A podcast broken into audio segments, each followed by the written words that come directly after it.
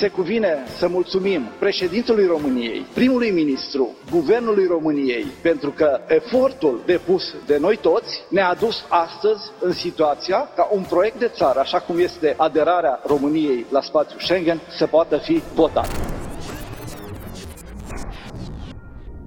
De mulțumit, a mulțumit solemn ministrul Bode la Bruxelles tuturor celor care le-au trimis să ducă România în Schengen. Dar de intrat, tot nu intrăm. Măcar deocamdată. După 11 ani de încercări repetate, România își vede refuzat prin vot un obiectiv strategic asumat ca atare, libertatea totală de circulație în Europa fără controle vamale. Un nu categoric a venit din partea Austriei. Cel spus pe jumătate e iarăși al Olandei. I feel the disappointment together with all the citizens in Romania and Bulgaria. Comisarul European pentru Afaceri Interne o spune răspicat. La mijloc sunt nu atât România și Bulgaria, cât unitatea Europei și sentimentul de egalitate pe care ar trebui să-l aibă toți cetățenii Uniunii. La București, președinția a răspuns cu un comunicat pe site. Demnitatea României a rămas să fie apărată exclusiv prin glasul ezitant al premierului Ciucă. Regretăm și, sincer, nu înțelegem poziția inflexibilă arătată de Austria. Odată ce deziluzia se va fi domolit, statul român are de hotărât rapid cum schimbă strategia. Dacă ridicarea mizei politice și sociale a intrării României în Schengen a fost sau nu o greșeală, cine jubilează în fața acestui eșec și ce se mai poate face realist de aici încolo, explică în acest episod redactorul șef al RFI România, Ovidiu Nahoi, jurnalist care urmărește atent de trei decenii politica externă. Eu sunt Anca Simina și ascultați On The Record, un podcast recorder în care știrea primește o explicație. Ovidiu, vorbim după câteva zile intense, în care un subiect mai degrabă arid, intrăm sau nu în Schengen, a trezit un interes neașteptat în România și după această încordare a venit și răspunsul pe jumătate previzibil, am forțat, dar în cele din urmă nu ne-a ieșit. Să o spunem cât se poate de limpede. De ce n-am intrat în Schengen, chiar dacă în mod surprinzător Germania a negociat în ultimul moment în favoarea României? Tehnic, pentru că Austria a votat împotrivă. Și Olanda, să spunem că e un vot și jumătate împotrivă. Eu nu le-aș separa în momentul ăsta. Adică Olanda știa bine ce face. Când a spus, îmi pare rău, a trebuit să votez împotriva voastră că erați la pachet cu Bulgaria. Dar eu cu voi n-am nimic. Nu ți se pare credibil acest argument așadar? Nu, nu, pentru că ei știau povestea și știm bine ce urmează. Vine președinția suedeză care nu va pune pe agenda cazul, apoi vine președinția spaniolă, nu știm ce se va întâmpla, probabil că nu-l va pune ca să nu se pună rău cu alții, după care spațiul Schengen intră în reparații capitale vreo 2 ani. Ideea Franței și a Germaniei era ca aceste reparații capitale să fie cu România și Bulgaria înăuntru pentru a întări spațiul Schengen. Va fi cu noi în afară ceea ce va îndepărta spațiul Schengen de noi și mai mult. Și nu au fost motive care să țină neapărat de România. Austria a spus, acum nu e momentul. De ce? Pentru că am eu o problemă cu migrația, nu a reușit să dea niște detalii tehnice credibile, dar așa e uh, uneori uh, jocul politic. România a căzut cumva la mijloc și uh, asta e situația. Deci, noi ne știm problemele. Dar ce trebuie să înțelegem este că de data asta n-a mai fost vorba de acele probleme. A fost un joc în care aproape că nu aveam nicio șansă. Dar e corect pusă problema în termenii ăștia în care au făcut-o politicienii noștri, aceea de a merita sau a nu merita să fii în Schengen, sau e vorba de politică făcută bine sau slab până la urmă? Acum, uh, a merita sau a nu merita. Nu, nu zicem noi că meritam să intrăm în Schengen. A zis-o Comisia Europeană, au spus-o rapoartele tehnice care s-au făcut pe baza unor uh, inspecții pe teren. Apoi Haga n-a fost mulțumită de acel raport, a spus că nu este suficient de cuprinzător. A venit cu propria echipă, a fost pozitivă acea evaluare, a mai pus condiția ridicării MCV-ului, condiție îndeplinită, în momentul în care apare o altă țară care până atunci îți declară un lucru, după care, brusc, având probleme, ridică mâna și spune, stați, noi ne răzgândim. Dacă România se răzgândea pe un dosar european, cred că noi am fi fost primii care am fi spus așa ceva nu se face, suntem impredictibili, nu așa se face politica, nu? Așa am fi spus amândoi și mulți alții. Or, în acel moment în care ei au o problemă politică internă, trebuie să vândă ceva unei populații nemulțumite de o chestiune reală, creșterea numărului de cereri de azil. Și atunci e foarte ușor. Găsim un vinovat. Cine e vinovatul? Păi România și Bulgaria sunt vinovați. De ce? Că așa spunem noi. Es ist falsch, dass ein System, das an vielen Stellen nicht funktioniert, an dieser Stelle auch noch vergrößert wird. Populația trebuie să aibă o satisfacție. E foarte ușor să dai vina pe România și Bulgaria. Austriecii și amintesc problemele cu românii, migrație, deci e foarte simplu să spună, a, românii, da, da, sigur, ei sunt vinovați. Dar a pregătit cineva opinia publică din România pentru acest vot de respingere? Mm, Ar fi trebuit să fim pregătiți și pentru asta. Greșeala a fost uh, ridicarea mizei politice și sociale în România. Da, această guvernare avea nevoie de o realizare în uh, perioada asta, o perioadă complicată, cu inflație, cu un euroscepticism uh, în creștere. Avea nevoie de un succes, a încercat să agăța de acest dosar, având asigurări, având asigurări din partea Germaniei, a Franței, a majorității statelor, până la urmă și din partea Olandei și Suediei, care mai ridicaseră probleme. Deci s-au agățat foarte mult de acest dosar, pe care l-ar fi vândut uh, politic foarte bine în țară. Greșeala a fost că miza a fost ridicată și, știi cum se spune, nu fac iluzii ca să n-am deziluzii. Așa ar fi trebuit uh, judecat acest dosar. Dar noi ne-am făcut iluzii și acum uh, vin uh, deziluziile.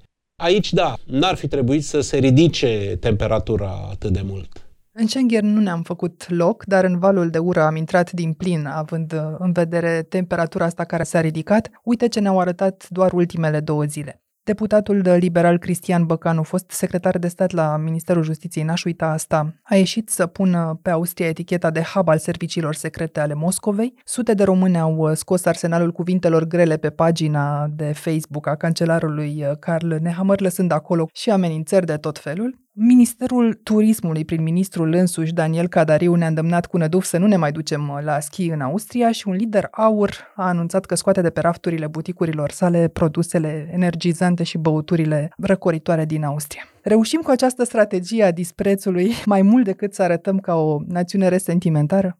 Hai să ne aducem aminte, totuși, nu e prima oară când se întâmplă în Europa, între țările europene, astfel de supărări și întoarcere ale spatelui. Păi dacă ne uităm în istoria Uniunii Europene, au fost războaie ale pescuitului, care s-au lăsat cu acuze grele de o parte și de alta. Noi nu eram acolo, eram departe. Haideți să ne aducem aminte disputele dintre Franța și Italia, tot pe tema migranților. Când era Berlusconi, prim-ministrul Italia și Sarkozy, era în Franța și s-a ajuns la astfel de acuze foarte grele de o parte și de alta, ba chiar la nivel oficial. Deci, hai să nu ne punem cenușă în cap. Noi degeaba suntem noi cei mai răi, cei mai nefericiți, cei mai neciopliți. Nu e chiar așa. Este un caz celebru. Silvio Berlusconi îi zice unui europarlamentar german pe nume Schulz, Signor Schulz, care după aceea a devenit mai mult decât un europarlamentar german. Atunci era un europarlamentar ca oricare altul și spune, tu ai față de nazist. C'è un produttore che sta montando un film sui campi di concentramento nazisti. La suggerirò per il ruolo di Capò. Bineînțeles că toată Germania a sărit uh, și s-a enervat. Chiar un membru al uh, guvernului german a spus, uh, le-a sugerat germanilor să evite în vara respectivă călătoriile în Italia și guvernul de la Roma a chemat niște ziariști, în mare parte germani, în vacanță, să le arate cât de frumoasă e Italia. Io ho detto con ironia quello che ho detto. Se Deci, hai să nu fim uh, atât de răi cu noi înșine, într-un moment care și așa e destul de complicat, pentru că, da, am făcut uh, greșeala, dar și noi, nu numai guvernul, să amplificăm foarte mult miza acestei chestiuni, Bun, astfel de derapaje sunt triste, da? Se trezește un ministru să spună, "Mm, nu e în regulă, dar uh, să fim serioși, nu suntem primii care comitem astfel de greșeli și care mergem cu astfel de exagerări, dar uh, uh, hai să ne aducem aminte de unde a plecat povestea, ca să vedem că politica nu e numai la noi într-un anumit fel. Păi să ne aducem aminte de un ministru francez pentru afaceri uh, europene, pe care îl chema Pierre Lelouch, ministrul de afaceri europene a lui Sarkozy. El era în campanie electorală, locală, deputat de Paris. A venit și a spus, eu sunt deputat în cel mai frumos oraș din lume. Românii voștri îmi poluează orașul. Sunt prea mulți, se referea la romi, bien sûr. faceți ce știți și luați-i înapoi. Nu-i mai lăsa să iasă, nu-i mai lăsa să vină aici. E răspunderea voastră, sunt cetățenii voștri. Ne-am spus, pardon, știți, suntem țară membră a Uniunii Europene, oamenii ăștia au dreptul la liberă circulație. Nu ne putem opune plecărilor. Sigur, putem să colaborăm, colaborare polițienească, judiciară pentru cei care încalcă legea, dar noi nu putem să-i oprim. Și atunci el a spus, da, să știți că mai avem și alte pârghii, cum ar fi Schengen. Atunci toată lumea a rămas surprinsă. Cum adică Schengen? Părea un dosar tehnic. Păi, România, care are și MCV, ne mai gândim cum e cu Schengen. Deci tot din considerente de politică internă. După aceea s-a rostogolit uh, toată povestea, a preluat Olanda, deci uh, acest amestec al politicii interne cu politica europeană este peste tot și mai e ceva. Cuvântul extindere, de fapt, este marea problemă. Politicienii, cel puțin din țările dezvoltate ale Uniunii Europene, nu pot, nu știu și nu vor să vândă cuvântul extindere propriul electorat. Dacă mergi acum în Olanda și îi spui alegătorului simplu extinderea spațiului Schengen, el va zice nu.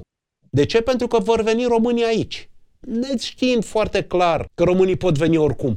Că e un simplu gest pe care îl faci uh, la o graniță să arăți un act de identitate și nimic mai mult.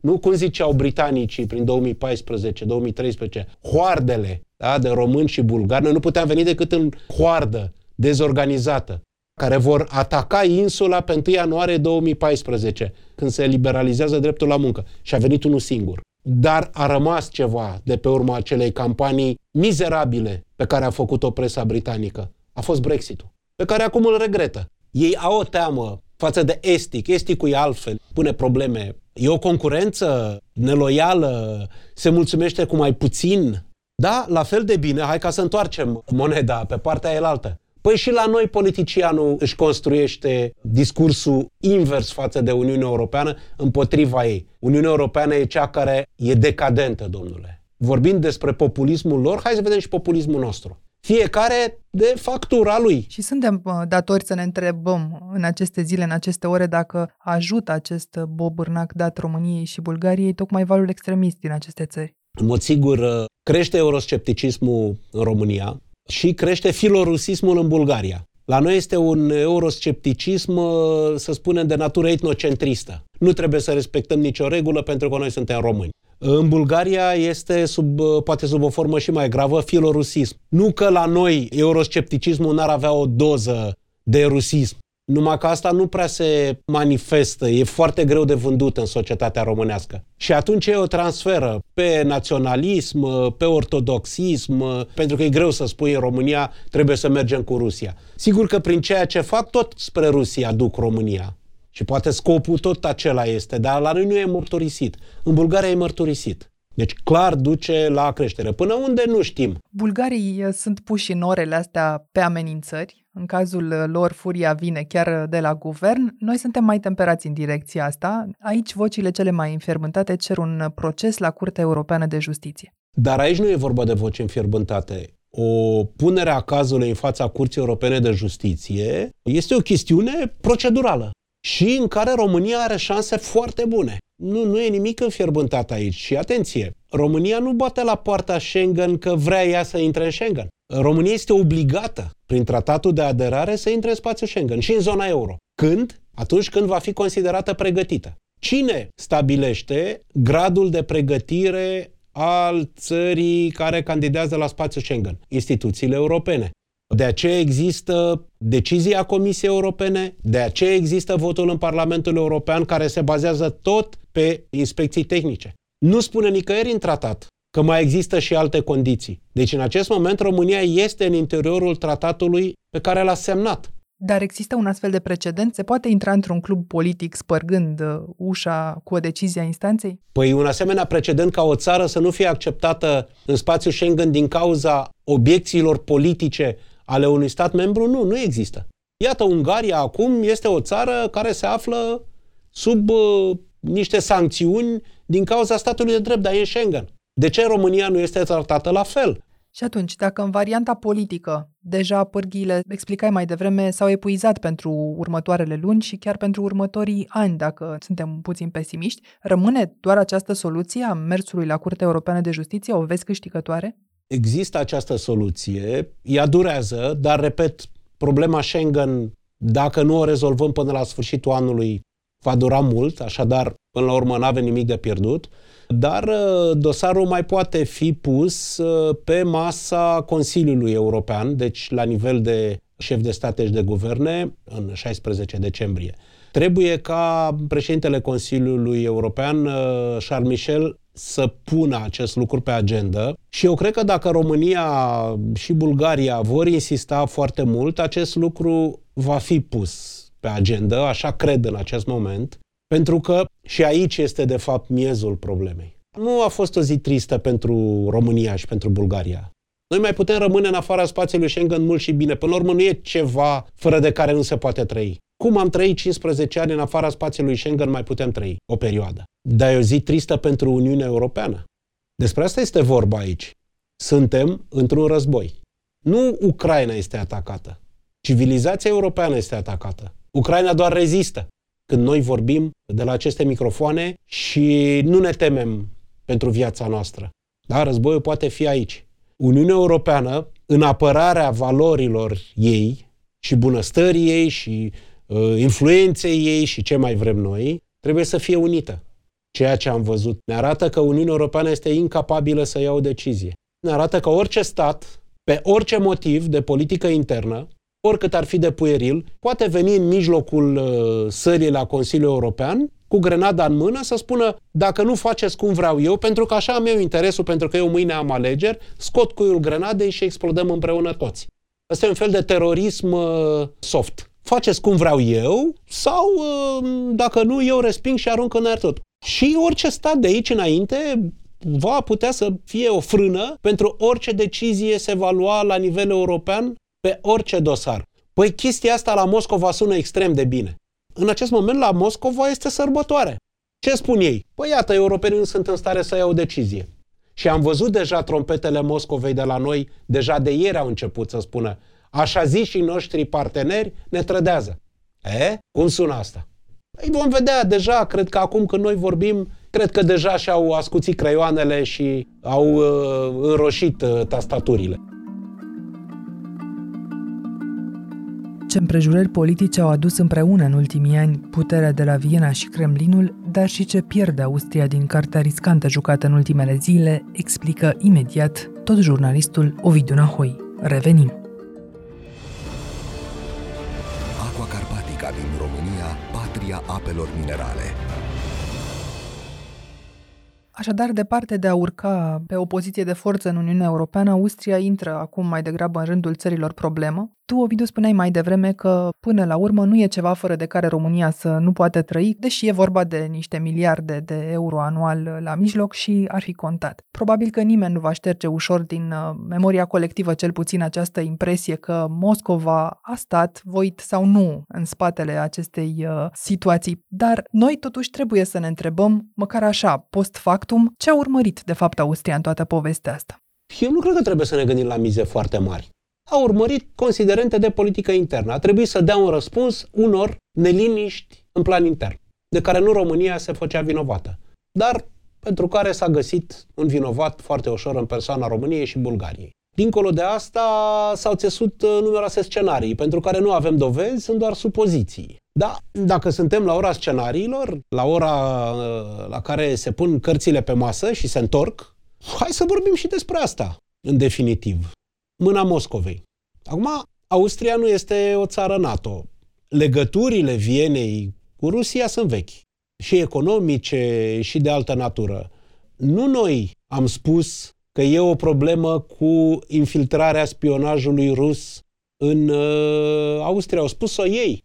Nu la noi, un politician de vârf, membru în coaliția guvernamentală, a fost surprins când uh, accepta sprijin financiar uh, din partea Rusiei în schimbul uh, unor um, concesii de ordin economic și de altă natură făcută Rusiei. Asta s-a întâmplat cu un politician austriac, de extremă dreaptă, e adevărat, dar era parte în guvern. A fost o farsă, dar a arătat că el este dispus să facă lucrul acesta. Sigur, partidul lui a pierdut guvernarea, dar lucrurile acestea s-au întâmplat. Și s-au întâmplat acolo. Atunci când vorbim despre aceste interferențe, hai să ne aducem aminte de atentatul de la Viena, zum Terroranschlag in Wien, ja, vergangene Atentat terorist toamna lui 2020. Astea sunt lucruri pe care le-a scris presa austriacă și presa europeană în acel moment. Polizei spricht laut offiziellen Angaben von sechs Tatorten. Putea fi destul de ușor de jucat dacă nu era calitatea foarte slabă a serviciilor austriece și s-a spus atunci serviciile austriece sunt prea infiltrate de ruși. Ori astea sunt niște realități peste care nu poți trece. Eu nu cred că i-a dat telefon Putin lui uh, Nihamăr să-i spună blochează România cu orice preț, orice argument ți-ar aduce, tu trebuie să spui nu. Chit că el a fost primul lider european care s-a dus la Moscova să se întâlnească cu Vladimir Putin după declanșarea invaziei. Austrian Chancellor Karl Nehammer will meet with Russian President Vladimir Putin in Moscow on Monday. S-a dus să-l privească în ochi. Ce o fi rezolvat cu asta?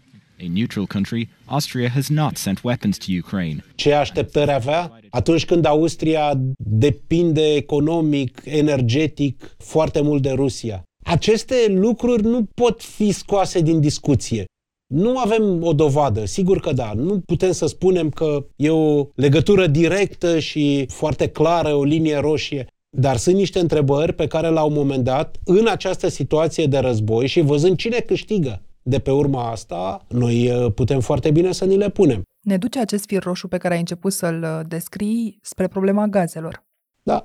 Și în succesiunea evenimentelor uh, politice recente, a avertismentelor uh, politice adresate României, s-a strecurat și o vizită a șefului OMV la Cotroceni, dar în final uh, interesul Austriei pentru a obține un privilegiu legat de gazele din Marea Neagră a rămas doar la nivel de suspiciune publică, la fel ca și celelalte. Se poate totuși numi șantaj politic acest joc al nervilor la care am asistat mai degrabă confuzi? Acum, noi nu avem de unde să știm și ne-am avântat foarte tare și nepermis pe terenul speculațiilor dacă am spune, da, ei au venit și au cerut uh, niște concesii în domeniul gazelor și pentru că noi am zis nu, atunci uh, ne-au picat uh, la Schengen. Poate să fie foarte bine și un mit, precum acela cu portul Rotterdam și portul Constanța, care e un mit, fără doar și poate. Dar la fel nu poți să nu te întrebi. Austria este unul dintre principalii investitori în România. Al doilea ca mărime. Al doilea. În domenii foarte profitabile. Ridicarea controlelor la frontieră ar fi fost în favoarea acestor companii și în favoarea acestor companii. Apoi se pune problema de imagine. Austria în acest moment are în România o imagine catastrofală. Catastrofală. Și nu România e vinovată pentru asta. Și nici companiile care au venit aici să facă afaceri cinstite plătesc taxe, impozite și așa mai departe. Contribuie la bunăstarea generală a României atâta cât este ea. Dar iată că, din cauza unor politicieni care au văzut foarte îngust, acum ei au o imagine catastrofală. Nu știu cum va fi reparată. Nu știu ce va trebui să facă. Austria pentru a-și repara această imagine pe care nu avea. Austria cred că avea o imagine bună în România, tocmai prin prezența ei puternică pe piața românească companii mari, serioase, locuri de muncă, investiții, bine. Viena, oameni români care mergeau la schi, probabil că o să mai și meargă în continuare.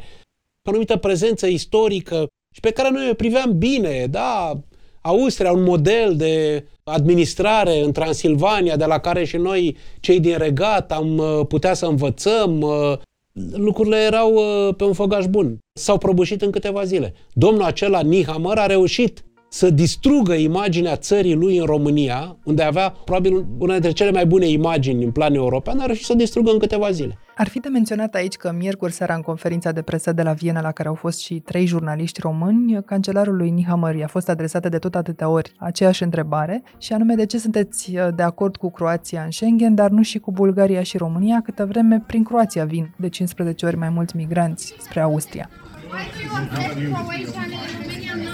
Cancelarul, evident, n-a răspuns. Spre stupefacția bodyguardilor care au zis, uh, nu, ce au zis, uh, sunt niște derbedei sau cum a zis, uh, huligani. Ziariștii români. Ziariștii români. Ei știind că noi am mai fost făcuți huligani În piața universității. Cu mulți ani în urmă, mulți ani, când uh, eu eram tânăr uh, reporter și a fost foarte urât și reacția a fost foarte vehementă și nu cred că, uite, venerabilul uh, Ion Iliescu a avut ceva de câștigat de pe urma acestei etichete. Eu cred că a avut de pierdut. Dar uite că istoria se repetă. Și totuși e important de explicat chiar lucrul ăsta pe care huliganii și-am pus ghirimelele l-au întrebat. De ce nicio țară nu și-a permis să se joace cu acceptarea Croației? Ce au știut să facă Croației și nouă nu ne-a ieșit? Croația e mai din club. E vecină cu Austria. Gândiți-vă câți austrieci uh, merg uh, vara în vacanță în Istria. Croația pe de altă parte, este o țară care a reușit uh, mult mai bine și în domeniul euro, iată, la un pas de a intra în euro, dar și Bulgaria este n-a avut MCV, Croația nu are un background așa cum l-au avut România și Bulgaria. Dacă vreți și cultural, dacă vreți și istoric, dacă vreți și de relaționare cu instituțiile europene, probabil primită târziu în Uniunea Europeană din cauza unor probleme politice, locale, urmare a războaielor balcanice, Probabil mulți în instituțiile europene și în capitale au considerat că i s-a făcut Croației o mică nedreptate fiind ținută la ușă atâta timp și atunci nu are rost să mai plătească și cu Schengen. E o țară mică, are cumva un alt background. România și Bulgaria, din păcate, vin cu un background rău pentru unele state, mai ales centrale europene. Să ne uităm totuși și la politicienii noștri, și dacă aruncăm așa privirea spre ultimul asalt diplomatic al Vienei de zilele astea, s-ar putea să găsim un răspuns uh, și aici, chiar dacă râsul care îl însoțește e doar amar. După desantul ăsta tulburător al ministrului Bode de luni, tulburător de inutil în sensul ăsta. Miercuri o suită de europarlamentari zeloși de la Maria Grapini la Rareș Bogdan au fost și ei uh, la Viena negociind, se spune cel puțin pe ecranele televizoarelor uh, din România. S-a nimerit însă și vreun negociator adevărat? N-aveau ce să negocieze europarlamentarii Acolo puteau să negocieze miniștri, într-adevăr, sau peste capul lor uh, șefii de state și de guverne. Bine, noi știm politicienii noștri le știm hibele, discutăm toată ziua despre ei, îi tăvălim cu orice ocazie și bine facem, că ăsta e rolul nostru. Dar uh, de data asta nu poți să spui că sunt uh, mai buni sau mai răi decât uh, politicienii croați. Păi și ei au avut un prim-ministru condamnat pentru corupție ca și noi și au avut uh, oameni duși uh, la Haga, la Tribunalul Penal Internațional pentru crime de război. Și la ei uh, a fost o rezistență în societate extraordinar de mare împotriva trimiterii acelor oameni la Tribunalul Internațional de la Haga pentru că ei considerau eroi. Și au o problemă cu uh, extrema dreaptă, cu mafia pariurilor din fotbal. Nu e o țară perfectă. Că e o țară mai bine administrată istoric decât România, asta e o chestiune care vine de mult în spate. Știm ce pot ai noștri, știm ce s-a întâmplat în trecut, pentru că dacă la început uh, România a fost cumva, în primul moment, poate incorrect uh, respinsă pentru că nu trebuia să se facă o legătură între MCV și Schengen, după aceea lucrurile au mers uh, din rău mai rău pentru noi. A venit criza migranților când problema nu se mai putea pune la extinderea Schengen. Dar după ce s-a terminat cu criza migranților, ce să vezi? Că a venit Liviu Dragnea cu ordonanța 13. E, și aici e problema noastră. A, Câți dintre cei care au aplaudat ordonanța 13 s-au dus astăzi să negocieze acolo la Viena, s-au dat de ceasul morții în Parlamentul European de nu știu cât timp? Pe doamna Grapini n-a aplaudat ordonanța 13 cumva?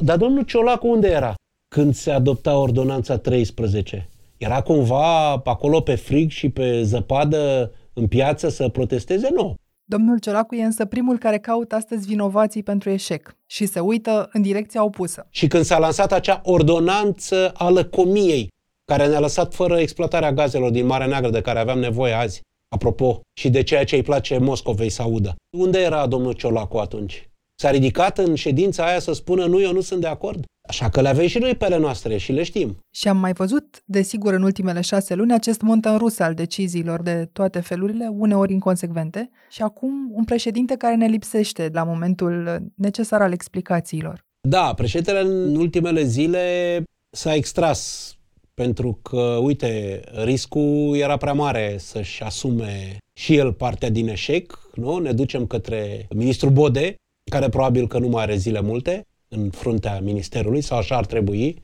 pentru că altfel uh, toate săgețile s-ar duce către el și uh, întregul eșafodaj guvernamental ar fi afectat prin lipsa lui de credibilitate și prin săgețile care îi se vor duce în spate începând de acum, de când vorbim noi. Da, președintele s-a sustras, s-a extras un pic. Bun, acum nu era să meargă președintele să negocieze cu miniștrii. Consiliul Jai a fost la nivel de miniștri. Președintele, dacă are o carte de jucat, și acum nu se mai poate extrage, este Consiliul European din 16 decembrie.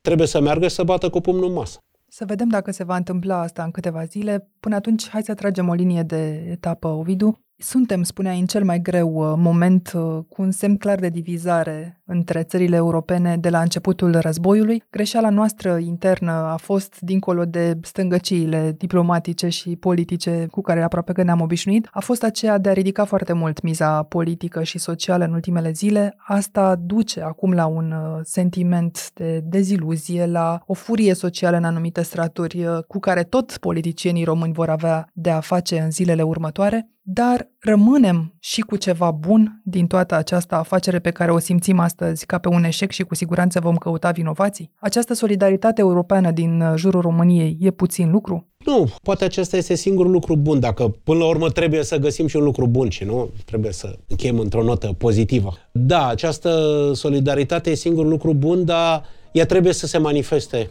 foarte puternic în zilele următoare. Pentru că altfel înseamnă că nu mai avem nimic. Adică să fim cu ochii pe liderii europeni și să vedem ce semne ne dau. Adică liderii europeni să fie cu ochii pe noi și să ne dea ceva în semn.